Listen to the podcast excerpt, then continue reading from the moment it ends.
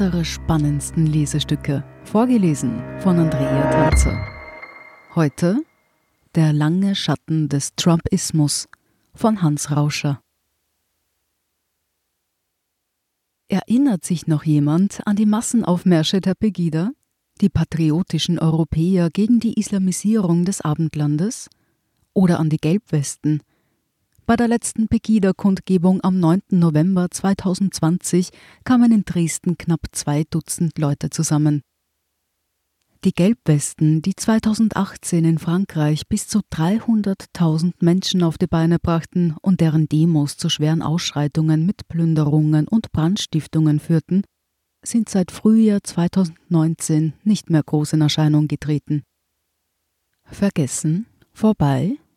Eher transformiert.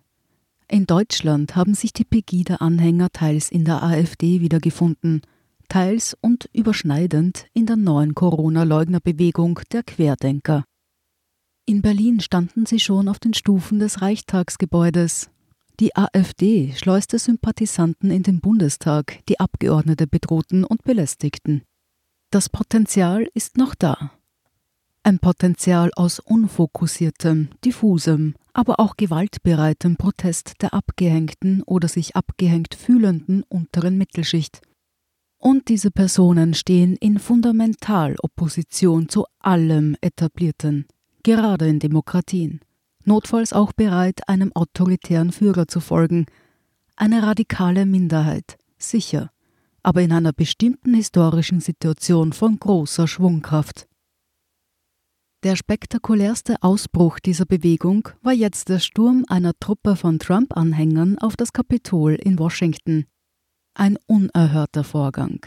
Ein Angriff auf das Parlament der ältesten Demokratie der Welt, mit dem Ziel, die gewählten Volksvertreter davon abzuhalten, die Wahl des rechtmäßig gewählten neuen Präsidenten Joe Biden auch formal zu bestätigen. Es ist gescheitert zum Teil, weil es sich nicht um einen perfekt geplanten Staatsstreich handelte, sondern um eine Randale desorganisierter Spinner. Und auch weil der krakelende Anstifter Donald Trump dann doch kein entschlossener Anführer war. Aber die teils bewaffneten Randalierer sind noch da. So bizarr sie in ihrer Aufmachung wirken, unter den zusammengestoppelten Kampfanzügen, struppigen Bärten und Tattoos stecken weiße Lastwagenfahrer, Handwerker, Farmer, Familienväter, amerikanische untere Mittelschicht, aber total entfremdet. Der Schatten des Trumpismus liegt immer noch über der demokratischen Welt. Denn anderswo wurden solche rechtspopulistischen Fundamentalbewegungen schon von entschlosseneren Politikern zur Machtergreifung benutzt. Viktor Orban in Ungarn, Jaroslaw Kaczynski in Polen, Recep Tayyip Erdogan in der Türkei, der rechtsextreme Jair Bolsonaro in Brasilien, der Hindu-Nationalist Narendra Modi in Indien, alles autoritäre Charismatiker, die auf einer populistisch-nationalistischen Welle nach oben kamen und dann erst begannen, den Rechtsstaat und die Demokratie auszuhöhlen. Woher kommen diese gegen alles Protestbewegungen? Sie sind oft bunt gemischt. Die Gelbwesten vereinten Rechtsnationalisten und Linksanarchisten. Sie sind oft im Hintergrund dominiert von Neonazis und Rechtsextremisten, wie etwa in Österreich von den Identitären, die wiederum Verbindungen zu einer etablierten Partei wie der FPÖ haben. Aber sie sind auch durchmischt mit Esoterikern und mit den Leuten von nebenan, die man bisher für ganz nett und normal gehalten hat, die aber nun haarsträubende Verschwörungstheorien von sich geben. Eine echte Parallelgesellschaft, ohne ausgearbeitetes Programm, ohne Organisationsstruktur, meist ohne klare Führungsfigur. Sehr viele kommen aus dem Nichtwählerlager, vereint aber durch ein ganz massives, allumfassendes Misstrauen gegen alles Etablierte. Gegen die etablierte Politik, gegen die etablierte Wissenschaft, gegen die etablierten Eliten, ja gegen die etablierte Demokratie selbst. Die wilde Ablehnung der Corona-Maßnahmen ist nur das aktuelle Thema. Die Grundstimmung ist Ablehnung und Rückzug auf eigene Wahrheiten, die man sich aus den sozialen Medien geholt hat. Es gibt nur die inhaltliche Klammer dagegen zu sein. Zur Begründung reicht vielen ein einziges Argument aus einem YouTube-Video, sagt der deutsche Soziologe Sebastian Koos zur Frankfurter Allgemeinen Zeitung. Die Bewusstseinslage, die sich daraus ergibt, kann man mit Nichts ist wahr und alles ist möglich umreißen. Eine Mehrheit der republikanischen Wähler glaubt, dass Trump die Wahlen gestohlen wurden, und rund die Hälfte hält den Sturm auf das Kapitol für richtig. Das sind verdammt viele. Der Historiker Yuval Noah Harari erinnerte jetzt daran, dass die erfolgreichste Verschwörungstheorie der Weltgeschichte jene war, wonach eine jüdische Kaballe heimlich die Welt beherrscht und sowohl die bolschewistische Revolution als auch die westliche Demokratien und den Kapitalismus steuerte, alles mit dem Ziel, die arische Rasse zu vernichten. Was also tun?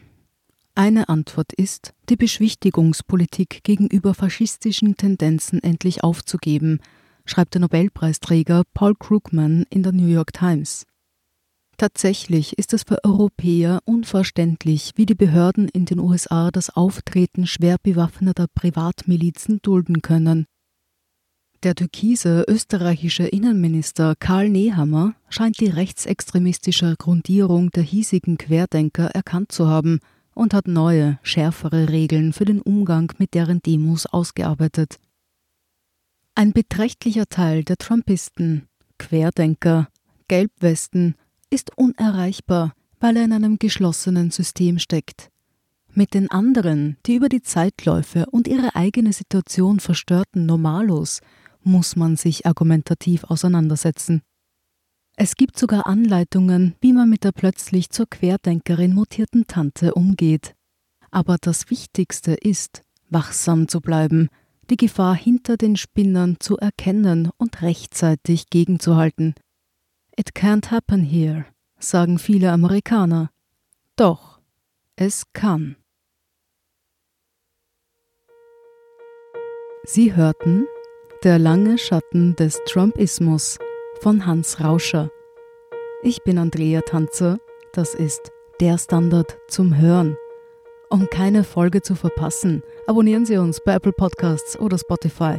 Wenn Ihnen unsere Lesestücke gefallen, freuen wir uns über eine 5-Sterne-Bewertung. Bis zum nächsten Mal.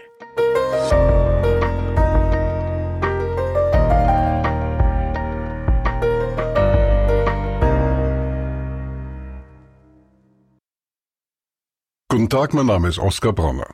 Was man täglich macht, macht man irgendwann automatisch. Es wird zu einer Haltung. Sie können zum Beispiel üben, zu stehen. Zu Ihrer Meinung, zu sich selbst, für eine Sache. Wir machen das seit 1988 und es funktioniert. Der Standard, der Haltung gewidmet.